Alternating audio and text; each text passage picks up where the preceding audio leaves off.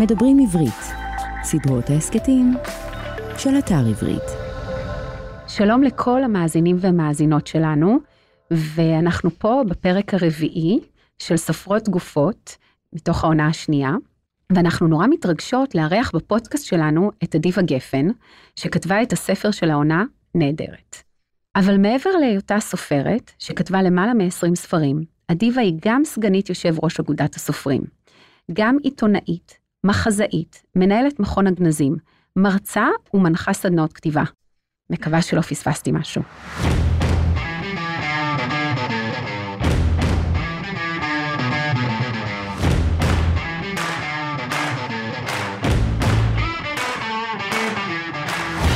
אדיבה, איזה כיף שאת כאן איתנו, איתי ועם מעיין. היי מעיין. היי נתי. טעות. הכיף שלי. מושלם. כן. אז uh, באנו מוכנות עם שאלות מהבית, ואנחנו נורא נורא שמחות, uh, ואנחנו נתחיל. כן, אני חושבת שעוד לפני השאלות, אני, אני נורא סקרנית. איך נולד הספר הזה? ואיך בכלל נולדו אה, אה, דקלה וסמי? אני רוצ... יש לי המון שאני רוצה לדעת. אבל בואי נתחיל לדבר על נהדרת, ומשם אה, נלך לכל התמונה הגדולה. אז ספרי לנו קצת על, ה, על הספר, על איך הוא נכתב, על מה הדליק אותו. האמת היא שספרות מתח היא ז'אנר מאוד פתוח. כמה שהיא אה, מוכתבת לנו מראש, המבנה מוכתב מראש, אבל היא, היא פתוח מבחינת האפשרות לצקת לתוך סיפור המתח בעצם נושא שמעניין אותך הכותב, אותי הכותבת.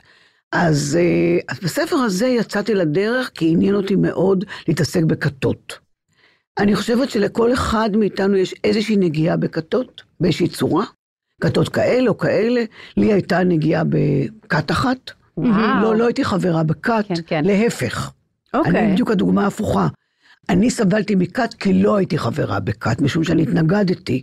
והייתה איזה טרנד כזה, אני לא אכנס לפרטים, כי אתם יודעים שאוזניים ואתם יודעים שהכתות חלקן אלימות מאוד, אני מדברת ברצינות, כן, כן, אפילו כן, מפחידות. ומאוד רציתי להתעסק בנושא הזה, הכתות ומה הן עושות לבני אדם. ועד איפה זה מגיע כשאני יודעת, ואני בטוחה שמאחורי הדברים האלה עומדים אנשים מתוחכמים, חכמים. מניפולטיביים. ולא במקרה, ולא במקרה הסוף נגמר כמו שהוא נגמר, הוא נגמר משום שאני חושבת שהן עפות הלאה, להמשיך הלאה. זה לא ייגמר. נכון. הכת הזאת, הכת השנייה, אנחנו רואים כל פעם שומעים על עוד ועוד ועוד אנשים, נשים, גברים, ילדים שנופלים לתוך הנושא של כתות, ורציתי להעמיד את המראה. כן. תוך כדי כך סיפרתי מתח, והמתח עוזר לי לספר את הסיפור. ולטפל בנושא הזה.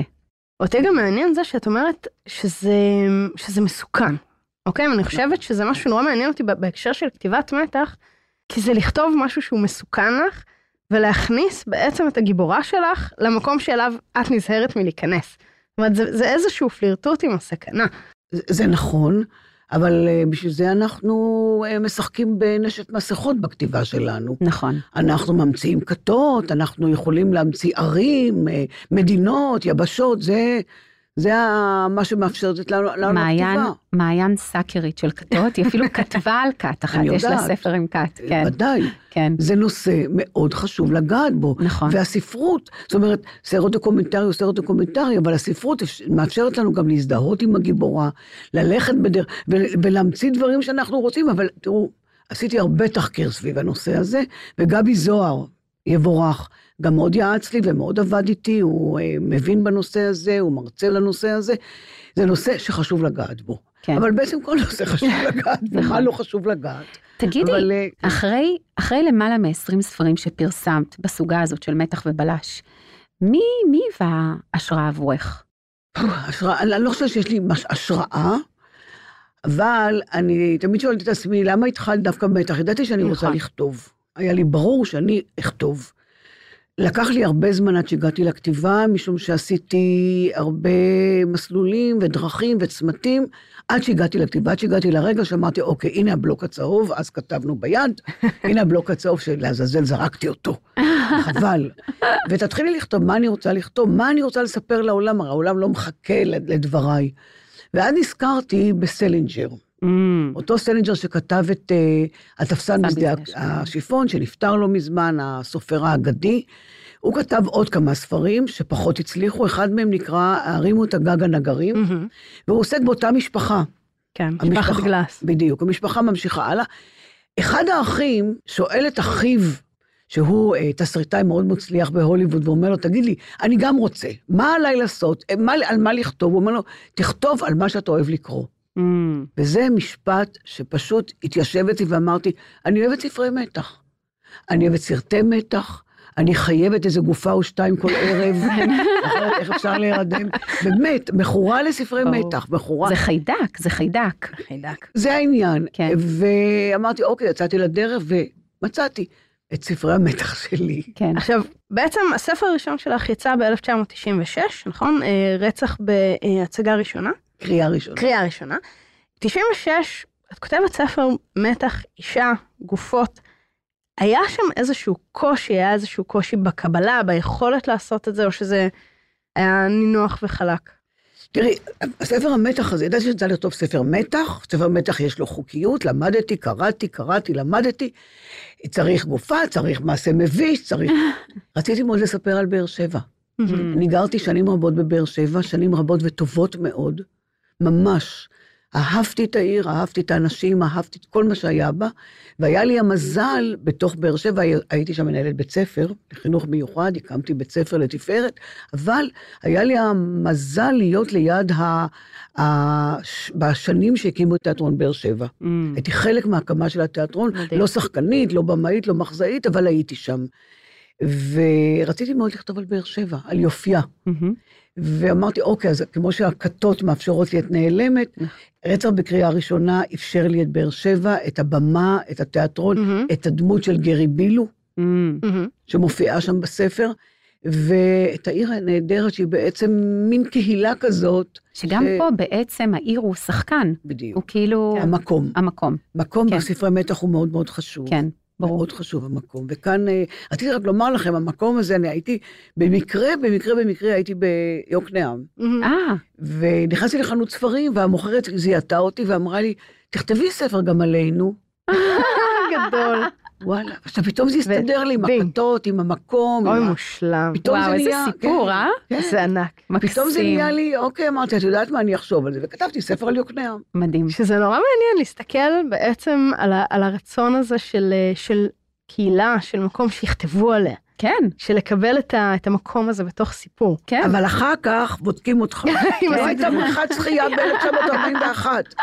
ואני אומרת, אני זכותי להמציא, המצאתי. ברור. אני הסופרת, זכותי כן, להמציא. יש לי האמת חירות. היא- האמת היא שאם אתה ממציא, אם אתה כותב על עיר מסוימת, אתה חייב להכיר אותה. נכון. אני נסעתי לבאר שבע, ונסעתי לירוחם, נסעתי ליוקנעם, שוב לראות בדיוק איפה עומדת החנות, איפה המלון וכולי. שזה- באיזשהו מקום הפעולה שעושות הגיבורות שלך. זאת אומרת, הפעולה הזאת של החקירה, של ללכת למקום, כל המסלול הזה, במיוחד בנסיעה הראשונה של אה, שושקוביץ, שעובר שם דרך נכון. המקדניה. ו... זאת אומרת, זה... ככה אנחנו כאילו מכירות את, ה, את האזור הזה דרך העיניים של דקלה, אבל, אבל זה שזה בעצם... בעצם גם הדרך שאנחנו קוראות. נכון, זאת אומרת, ה- הדרך של התחקיר והכתיבה, זה זה הדרך של של- הבלש, זה הדרך של הקריאה. יש כאן נכון. איזשהו מסלול מהמם, מרובד כזה. נכון.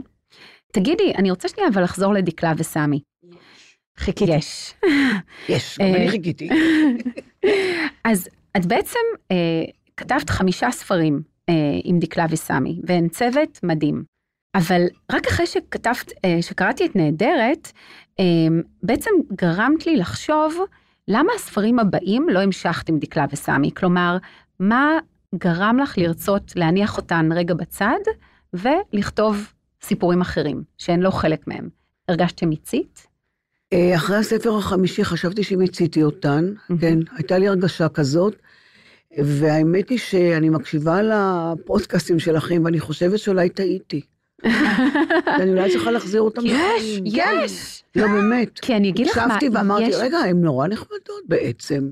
יש בהן משהו, אני לא זוכרת, וקראתי לא מעט בלש, אני לא זוכרת על צמד כזה של אה, נשים, של מנטורית ובלשית של צעירה. מנטורית ובלשית צעירה, נכון. במשרד שהוא, את יודעת, ספק כושל מפוקפק בשוליים, והיחסים ביניהם, ושוב, אני אומרת, עוד לא קראתי את אה, שאר הספרים, אבל, ואני לגמרי ברשימה, אבל יש משהו בקשר ביניהם שהוא נורא מיוחד.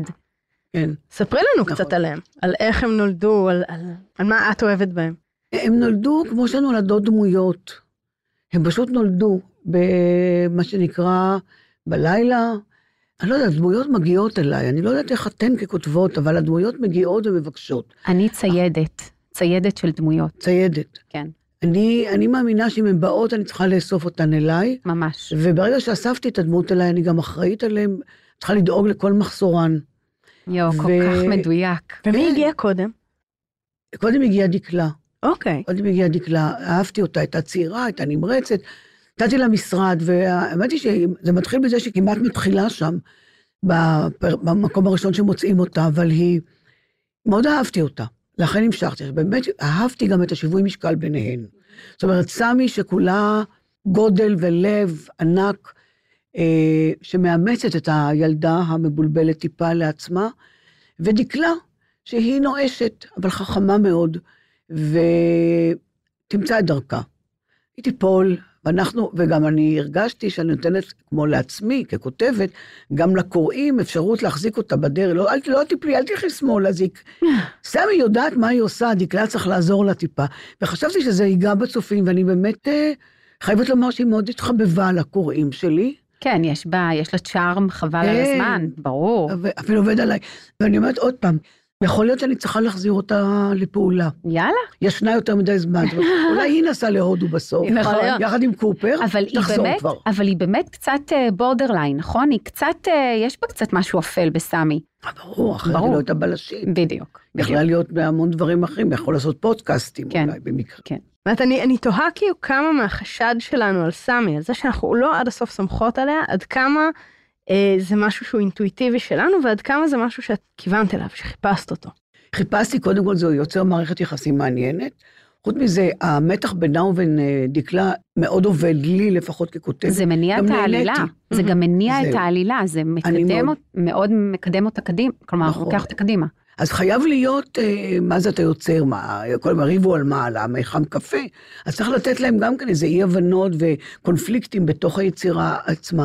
אני הרגשתי שזה נכון לעשות, והן גם יריבו הלאה בספרים הבאים, וגם בספר התשיעי, אם אני אכתוב אותו בעשירי, הם ימשיכו להתקוטט. אה, סמי אה, תישאר שמנה, למרות כל הדיאטות שהיא תעשה, תמשיך לבשל, ודקלה תמשיך לא לאכול, והם ימשיכו לריב, וכי זה חלק מהקסם של שתיהן, גם המנהיגותיות הזאת בין שתי נשים. נכון, שאני את שתיהן מאוד אוהבת, מאוד אוהבת את שתיהן. נכון. אז, אה, שזה באמת מערכת יחסים, אה, אני חושבת שהיא ייחודית. אני, אנחנו רואים הרבה את המנגנון הזה של המנטור הגברי והבלש הצעיר הגברי, שיוצאים ביחד, בעצם יש שם איזושהי פעולת חניכה אה, של, של הבלש הוותיק והמשופשף, שמלמד את, אה, את הצעיר חדור המוטיבציה והאמונה, שבעצם יש גם צד אפל. וכאן זה, בגלל שזה שתי נשים, אני חושבת, א', יש כאן איזשהו עניין אה, הורי ואימהי שלא יכול להתקיים במרחב הגברי, מן הסתם, וגם יש כאן אה, איזשהו עניין של דקלה הגיעה עם האופל מהבית. זאת אומרת, אה, יש כאן שני צדדים שהביאו את זה פנימה. אה, זה לא שהיא צריכה שסמי תראה לה שהעולם בעצם מורכב ומסוכן, היא יודעת. ויש כאן איזשהו מאבק כוחות ביניהם על זה. אני, אימא ובת, אימא נכון. ובת. אימא ובת, זה ממש, זה עובד תמיד. נכון. תני לי כבר להתבגר, תני לי כבר להיות אני, לא, לא, רגע, יש לי עוד משהו להגיד לך, סוודר לקחת, כן, גם בגיל 80. זאת אומרת, זה כזה אימא ובת, לכן זה מורכב ומעניין. נכון. הן גם מתאימות פיזית להיות אימא ובת. אני רוצה שנייה לדבר על המתכון לסברינה, זה חשוב. נכון? אז בסוף הספר יש מתכון לעוגת סברינה, שבעצם מככבת בספר, ושנכתבת על ידי סמי. אני חשבתי שזו פשוט הברקה. ואחר כך הבנתי שגם בספרים האחרים את מצרפת מתכון למאכל שנכתב על ידי אחת הדמויות. איך חשבת על זה פתאום? רגע, מאיפה- בכל הספרים? בספרי, בספרים של בספרים סמי, שלהם. כן, אוקיי. כן. שלהן. איך חשבת על זה? זו פשוט יציאה גאונית. כן, זה בא אליי, באחד הספרים, הגיבורה שלי מתחתנת עם אה, בחור ממשפחה טורקית, והיא מאוד אוהבת את המשפחה שלו. היא אוהבת את הריחות של המטבח, והיא אוהבת את הקציצות, קציצות הפרסה. ואז אמרתי, בסוף הספר אני אתן מתכון לקציצות פרסה. מדהים. אני עצמי אוהבת לבשל מאוד, מאוד. עליתי על זה, עליתי על זה. ברור. ונתתי את המתכון של קציצות פרסה נכון. מהמטבח הטורקי, וגם נתתי לאימא שלו ללמד. אותה. כן.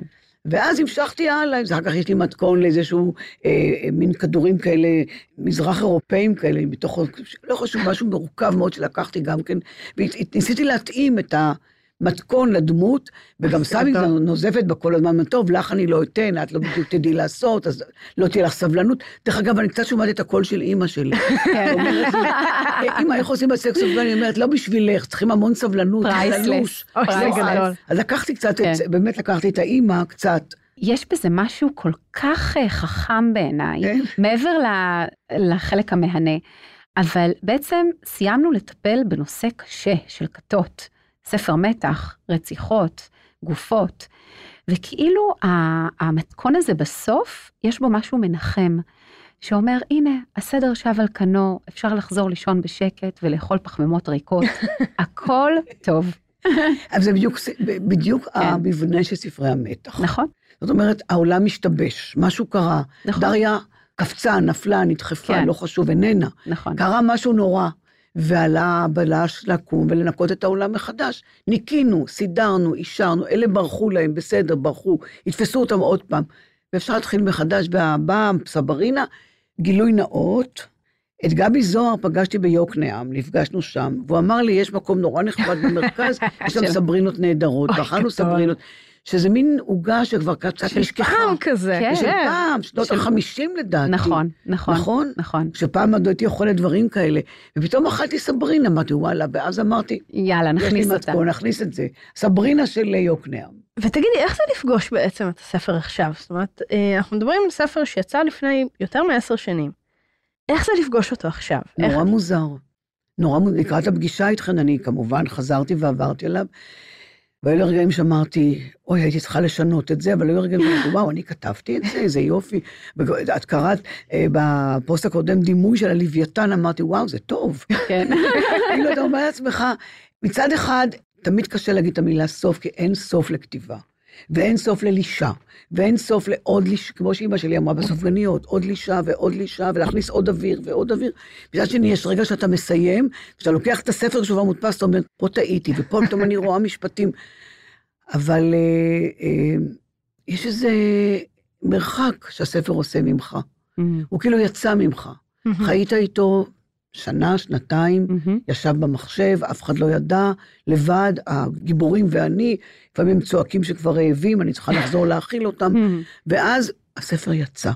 הוא יצא, הוא כבר לא שלי כאילו. מהמם. יש איזו זרות שמתקיימת, ולכן הייתה לי הפתעה מאוד גדולה לחזור אליו, אפילו נעימה. כן. איזה כיף. איזה כן, כיף. מאוד, מאוד. ובעצם עכשיו, את, אפילו לא ידענו את זה, אבל ממש בשבוע הזה, אם אני לא טועה, יוצא הספר החדש שלך. יש כן, מקום. יש מקום. אז קודם כל אנחנו נשמח אם אה, תספרי לנו טיפונת עליו, אה, וזה קודם כל ברכות, ברכות, זה מאוד מרגש. אחרי 25 ספרים שהוצאת, אה, כשאת מוציאה ספר חדש, זה עדיין מרגש כמו בפעמים הראשונות, או קודם כל, שהתרגלת? המשפחה שלי מתרחקת ממני לגמרי, כי אני עוברת דיכאון גדול. באמת? זה מאוד מפחיד. גם לא- אחרי לא- 25 לא, ספרים? לא נרפאים מזה. זה מפחיד. ספרי לנו רגע. אז תראי, חייתי עם הספר הזה, דווקא הספר האחרון יש מקום, כתבתי אותו המון זמן, כתבתי אותו יותר משלוש שנים, כמעט ארבע שנים כתבתי אותו. והוא אה, מאוד בדמי, מאוד בנפשי, היה לי מאוד חשוב לכתוב אותו. והוא יוצא החוצה, נפרד ממני, נקרע ממני בעצם עכשיו, ועכשיו הוא עושה את דרכו החוצה, לבד. עכשיו תסתדר. מהפגייה, אני כבר לא, מהפגייה, מהחממה. אני כבר לעולם. לא יכולה לבוא בלילה להאכיל אותך, זה נגמר העניין הזה, אני כבר לא מניקה את הספר יותר. עכשיו תתמודד לבד, ובחוץ קר, ובחוץ יש חמסין, ובחוץ יש רוחות, ובחוץ יש גם הפצצות וטילים לפעמים. תסתדר, ואני נורא דואגת לו. והדבר שאני רוצה הוא שאת תקחי את הספר ותגידי, אהבתי, טוב היה לי, אני רוצה עוד ספר. אתה כותב בשביל שיקראו, זאת נכון. המטרה. אז אני מאוד בפחדים, אמיתיים, נכונים. ואתמול קרה לי נס, ומישהו קיבל את הספר כנראה מההוצאה, ושלח לי מכתב שאומר, הרסתי שנת צהריים, לקחתי את הספר בשעה שתיים, ורק בבוקר למחרת גמרתי אותו, וזה לא ספר מתח, אבל הוא מתח. אז ספרי לנו עליו קצת. איזה מרגש זה אבל שמקבלים את התגובות האלה. ראשונה, כך- אני לא יודעת, חכי. כן, אני אספר אבל- לכם בתור בדיחה שפעם נכנסתי לרכבת בנהריה, תחנה ראשונה נהריה, הקרון ריק, יושב בן אדם וקורא את הספר שלי, את אה, עוקף שיקגו. נכנסתי לקרון ויצאתי לקרון אחר. שאלו אותי אחר כך, למה? למה לא שאלת? אמרתי, ואם הוא יגיד לי, אה, זה את, תחזירי את הכסף, מה? מה עשית? או אני אראה אותו באמצע, פותח את החלון, זורק את הספר החוצה. פחדים, חברים, זה לא פשוט. אז, אז רגע, אז עכשיו יצא ספר חדש. יש יש מקום. מקום בהוצאת כנרת זמורה, אה, ערכה אותו נועה מנהיים, האחת והיחידה. האגדית, האגדית. ובואי תספרי לנו טיפונת עליו. זה ספר שעוסק בגדול, בגדול, בגדול, בעצם בהזדמנות שנייה. מהמם. הוא מביא סיפור של אישה בשם רות וגבר בשם אורי, שני אנשים שכל אחד עם סיפור חייו האחר, והם כל אחד גם לא עובדים ב, במקביל, הם חיים. ורות מחליטה לקחת את חייה ולהתחיל מההתחלה. היא עוברת אה, התעללות. כמו שכתבתי, הסיפור שלה זה סיפור של נשים כחולות, אני קוראת להן. מהמם. הנשים הכחולות זה אותן נשים שזקוקות לקונסילר בשביל לכסות את המקום שהיד של הגבר הייתה. משפחה לגמרי נורמטיבית, זה השכנים שלך, השכנים שלי, מהמם. סוגרים את הדלת, הכל בסדר, עציצים, כן, משקים בבוקר את, ה, את הוורדים, הכל הולך יפה, אבל בתוכו גיהנום, והיא מחליטה לצאת. עכשיו, זה לא ספר על מכות, זה לא ספר על נשים מוכות, זה ספר על להתחיל מההתחלה. על האפשרות תמיד לסגור דלת ולדעת שכשיוצאים, דלתות תפתחנה. אם נדע לעשות את זה, כי יש מקום. ולכן השם, שכמובן כמעט שלוש שנים חשבתי עליו, פתאום הוא הגיע אליי. יש מקום, כן, יש, לכל אחד יש מקום, וגם לגיבורה, כי יש. כי יש תקווה, וזה אופטימי. יש מקום, אז יש תקווה. וזה ספר על כפרה, וספר על, לא על סליחה, ספר על כפרה, ובעיקר ספר על מה שאני אוהבת, ואתם נגעתם בזה גם על קהילה. מהמם. משום שהיא מגיעה לירוחם, ודרך אגב, רק השם ירוחם, כן, איזה שם. נכון. ודר, ועוד דרך אגב, אני אוהבת מאוד לכתוב על הדרום. מהמם. אחרי הרבה שנים בבאר שבע, כתבתי כמה ספרים שנוגעים בדרום, שמתעסקים בדרום, וגם הספר הזה מחזיר אותי לדרום. אמרה לי פעם אה, נועה, כשאת מגיעה לדרום, את במיטבך. איזה אז היא, יופי. מגיעה, אז היא מגיעה לירוחם, וירוחם, העיר הקטנה והמאוד נחמדה ומאוד סימפטית, ואנשים שמאמצים את שני הגיבורים המתחילים מההתחלה. הספר עכשיו שאני כותבת אה, מתעסק בדרום. יכול להיות שאני אצטרך אה, לכמה. טיפים. כן, אה, בדיוק. לא, באמת, כן. הדרום הפתוח, כן, כן. אין כלום שעוד... נכון. השמיים הנהדרים ש- שזורחים מעליך בלילה, יש כוכבים, מה שלא רואים כמעט בתל אביב, יש המון כוכבים.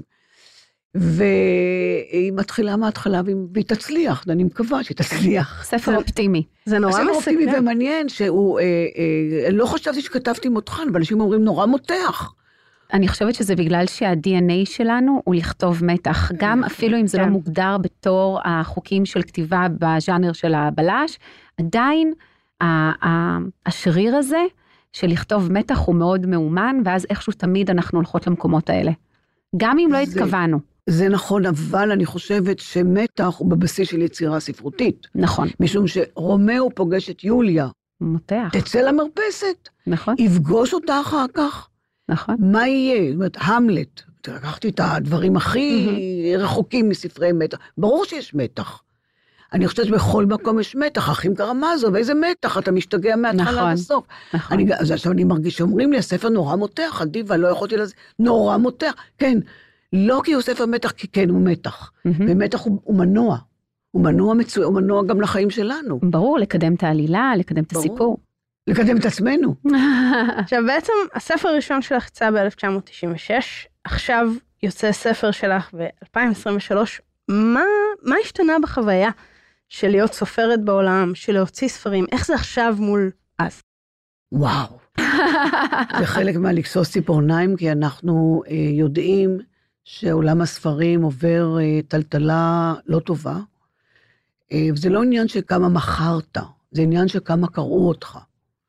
וזה מאוד עצוב. אני רואה את התור בספריית בית אריאלה מול הספרנית, וזה עושה לי רגע של נחת. אבל החנויות ספרים ריקות, בתי הקולנוע ריקים, אנשים, אני לא יודעת מה קרה, אנשים... אנחנו צרכני תרבות גדולים בארץ. ואנחנו הולכים ומתמעטים, ספרים לא נמכרים, ספרים לא נקראים, וזה עצוב. אה, אני יודעת מהוצאות הספרים שעושות מאמצים גדולים בכל זאת לשווק ולהציע את הדברים הטובים ונותנים פרסים ולעודד כתיבה, זה מאוד עצוב. עכשיו, המעניין הוא שתחת כל עץ רענן אירועי ספרות מתקיימים בלי סוף והכל מלא. אתה בא לאירוע שירה, אירוע ספרות, אני השתתפתי בכמה מהמם. וכמה כאלה, מלא. הייתי עכשיו באירוע ספרותי בחולון, השתתפתי, 300 איש הגיעו. כמה מהם קראו את הספרים, אינני יודעת. זה מאוד מעניין. ספרי שירה, ערבי שירה מלאים. ולעומת זאת, ספרי שירה לא נמכרים בכלל. מאוד עצוב. זה מאוד מאוד עצוב שעם הספר שכח את הספר. ובתוך זה אבל את ממשיכה לכתוב. אי אפשר באיזושהי אחרת. תשוקה נורא גדולה. אה, אפשר אחרת? אני עדיין חושבת שכתיבה היא אחת מצורות הביטוי הכי, הכי טובות שיש. שלך, כן, שלי, שלך, לא לכל נכון. אחד, יש כאלה נכון, נכון. שעובדים, כן, כן, ברור. יש כאלה ששרים. נכון. אני יכולה רק לכתוב, זה מה שאני כן. יכולה לעשות. ואני חושבת שכל חיי אני אכתוב עד ה-400 שנה הבאות שנשארו לי, אני אכתוב, וגם אם לא יוציאו לי את הספרים, אני אמשיך לכתוב. לילדים, למבוגרים, ל... ל... אני אמשיך לכתוב כי, כי אין לי דרך אחרת. נכון. אין לי נכון. ארץ אחרת, זאת באמת ארצי. כן. איזה תגידי- נקודה מושלמת. אמ, בשנים האחרונות אה, ראיתי שאת מנהלת את מכון הגנזים. את רוצה טיפונת לתת לנו רקע על אה, מה קורה שם? כי יש לי שם שאלה אה, שמאוד מעניינת אותי. זה מה שנקרא בונוס שזכיתי בו. זכיתי כי אני אה, עובד שם בהתנדבות מלאה. מהמם. אני נבחרתי להנהלה של אגודת הסופרים, וצביקה ניר, יבורך שמו, הציע לי לעמוד בראש מכון גנזים. בעצם נבחרתי להיות יושבת ראש. יושבת ראש זה עניין של כבוד. לא, הגעתי לשם, גיליתי קודם כל מקום מלא השראה, מקום מרתק, וגיליתי שלא צריך שם יושב ראש, צריך יושב כיסא. ומהר מאוד בניתי צוות, ואני שם אחראית על מהשטיח והמקרר ועד השגת כספים, וצוות כוח אדם, וטיפול במתנדבים, מדהים. והשגת מתנדבים, וכל מה שקשור לפרסום ו- ושיווק של המקום הזה. ויש לי צוות יוצא מן הכלל מקצועי, עם 24 מתנדבים שבאים מדהים. ועובדים מדהים. אצלנו. זה מדהים. עכשיו, זה מקום מדהים, הכספת של הספרות העברית. מהמם. הכספת. יש לנו אה, ארכיונים, זה ארכיון בעצם גדול, שמאמצע המאה ה-19 וואו. עד ימינו, עד ימינו ממש, אנחנו עדיין ממשיכים לקבל, אנחנו בימים אלה מעבירים את ה... אה, למשל, אה, ארכיון של אה, דודו גבע, וואו. וואו. יואו, החצי. השני שלי מעריץ את דודו אז גבע. הוא יוכל לבוא עוד כמה חודשים אוקיי. לראות. את הארכיון של יגאל מוסנדון העברנו לא מהמם. מזמן. ובעצם אתם שומרים שם את כל הכתבי אה, יד ומכתבים והכל של סופרים ומשוררים ישראלים. כן, ואנחנו לא שומרים, אנחנו מטפלים בהם, אנחנו מחתלים אותם, מאבקים וואו. אותם, נהדר. שומרים עליהם בצורה הכי נכונה למשמרת נצח, ואנחנו גם, וזה ה- המשימה הכי חשובה שלנו, סורקים את הכל היום. אה, שהכל יהיה גם available מהמם. בדיגיטלי. ואנחנו סורקים, והדברים כמובן נשמרים אצלנו בכספת הגדולה, הענקית, ואילו הסריקות יישארנה גם בספרייה הלאומית, כי חייב, וגם בהרווארד, שעשו שיתוף פעולה איתי, ואנחנו מעבירים גם להם, הם קצת מממנים את כל המפעל הענק הזה. מדהים. אבל הספרות הישראלית, שהיא מבוקשת דרך אגב בארץ ובעולם, אין קוראים, אבל יש ביקוש, חוקרים בלי סוף. ובאמת זה מקום מלא השראה ויפהפה. אז עכשיו, ואני אומרת שזה בונוס, פשוט זכיתי, וכל החברים אומרים לי, מה, את עובדת בחינם שבעה ימים בשבוע? הנה, אני פה עכשיו. כן, זה פשוט לקחתי יום חופש כדי כן, להיות גדול. איתכן, אבל אה, אה, זה בונוס. אז בונוס עכשיו, גדול. אז עכשיו לשאלה שלי. מה הדבר הכי מרגש שמצאת שם? או, כולם היו בניי, זה כל כך קשה להגיד. אבל אחד, אחד שכאילו קראת, החזקת ביד את המקור, קראת, וזה עשה לך משהו, זה, זה, זה הזיז שם איזשהו משהו, וגרם לך ל, לחלוחית בעיניים. זה כל כך קשה להגיד, משום שהמקום הזה זה מכרה יהלומים ופנינים, מהמם. ממש. אה, ריגש אותי למשל מאוד מכתב של לאה גולדברג, מתקוממת נגד זה ששלונסקי קורא לה א' נ', כלומר אדון נכבד, היא מחזירה לו את המכתב. זה מעולה. מעולה. הוא שולח לה סטנסיל, הסטנסיל כתוב א' נ', היא לוקחת את המכתב, אני לא אדון נכבד, אני, שמי לאה גולדברג. ואני נהדר. אישה, למשל. איזה יופי. עכשיו, זה לא מרגש, אבל זה פשוט, אתה עומד מול המכתב הזה שכבר חי 50 שנה, ואתה מתפעל ממנו. מאוד מרגש, היסטוריה של מה שאנחנו עושות. כן, לגמרי. זה מדהים. מאוד מרגש אותי התכתבות אה, שכותב חלפי. חלפי נפגש באישה צעירה, אה, הייתה להם שיחה אחת או שתיים, שיחה, שיחה, והיא התאבדה זמן קצר אחר כך, והוא וואו. כותב עליה. זה מאוד מאוד מרגש. זאת אומרת, בעצם הדברים שנמצאים שם, זה לא רק כתבי היד עם הטיוטות שאתה רואה, את אבות ישורון, כותב עוד טיוטה ועוד טיוטה, ואתה פשוט מעריץ את ה- את ה- ההאחזות שלו בכל מילה, ואת היופי הזה של ה... כי טיוטות זה יצירות אומנות. למשל, אתמול מצאנו דבר מאוד נחמד בשיר ילדים שצ'רניחובסקי כתב, ולא ידענו שהוא. קיים. מדהים. לא ידענו שהוא קיים. זאת אומרת. התרגשות. זאת אומרת, כל יום יש במכון גנזים התרגשות. בקיצור, כשאני באה הביתה, שואלים אותי, הן, מה היום? אז אנחנו, מעיין ואני עושות דייט, באות... אה. למכון גנזים. כן. גם. לא, לא חשבתי עכשיו- אחרת. עכשיו יש לי סוד קטן. יאללה. יש לי סוד. קטן שאני שומרת אצלי הרבה זמן בבטן, ואף אחד לא יודע. אמ, הסוד הוא על תיק איה, שזה ספר הביקורים שלי. אה, יצא בהוצאת כנרת ב-2019 ונערך על ידי הילה בלום. וכאשר הגשתי את כתב היד להוצאה, אה, גם אגב על ההסכם מול ההוצאה, אתן יודעות מה היה השם המקורי של הספר? נהדרת. נהדרת. כן. מה את אומרת? כן. ובפגישת העבודה הראשונה שלי בלום, גברת. עם הילה, היא אמרה לי, אה, את יודעת שנצטרך להחליף את השם, כן? גדול. וואו, גדול. וואו, וואו. כן. כתבתי ספר שנקרא נשים שקופות, וגם כן באה אליי סביון ליברט ואמרה לי, זה היה שם שלי. לקחתי לה, באמת בשמות. שמות של ספרים זה... שאלו אותי. פעם, איך, איך את קובעת שם? אמרתי שאני קובעת שם לספר, כמו שאני קובעת שם, אני מגדלת חתולים. חתול מגיע אליך הביתה, ואתה אומר, זה יהיה וויסקי, זה יהיה קוניאק. רק אחרי חודשיים, פתאום אתה יודע איך קוראים לו. כן. הוא מסתובב, ופתאום אתה יודע שזה מישקה. אז גם ספר. אני הצטובבתי עם השמות וכתבתי לדעתי 600 שמות, ואני כל פעם כתבתי עוד שם, גבהים, ונופלים ועולים, ופתאום ידעתי שקוראים לספר יש מקום. נהדר. אני. בטוחה שאת מצאת כן, לספר ברור. שלך. תיק איה. אני. החלטתי... שדרך אגב, הוא שם נהדר. תודה. שם נהדר. תודה. תיק איה. אמ, אוקיי. אז דיבה גפן. תודה רבה. על, מה, תודה לכם. על השיחה ועל הספר ועל הספרים. ועלייך. תודה לך, לא, כל כך נהנינו. מתי עוד פעם יש פגישה? אנחנו עכשיו הולכות לעשות שיעורי בית, לקרוא את שאר. הספרים, יש לנו עבודה ואז, לעשות. תתחילו מ"יש מקום". יאללה, יאללה. הוא נורא חשוב לי. באמת, הוא חשוב לי. אז אנחנו נעשה את זה. ממש אישית הוא חשוב לי. ותודה נילי אסיה, ותודה מעיין רוגל, ותודה לדולב אזולאי. האחד והיחיד, והמקשיב שאין שני לו. אין שני לו. אה, ותודה לכם שהאזנתם ושקראתם איתנו ושליוויתם אותנו במסע הזה אל תוך נהדרת של אדיבה גפן. אנחנו נתראה בעונה הבאה.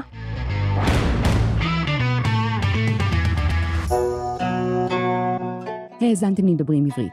סדרות ההסכתים מבית אתר עברית, חנות הספרים הדיגיטליים, מודפסים והקוליים הגדולה בישראל. ספר זה וספרים נוספים מחכים לכם באתר עברית.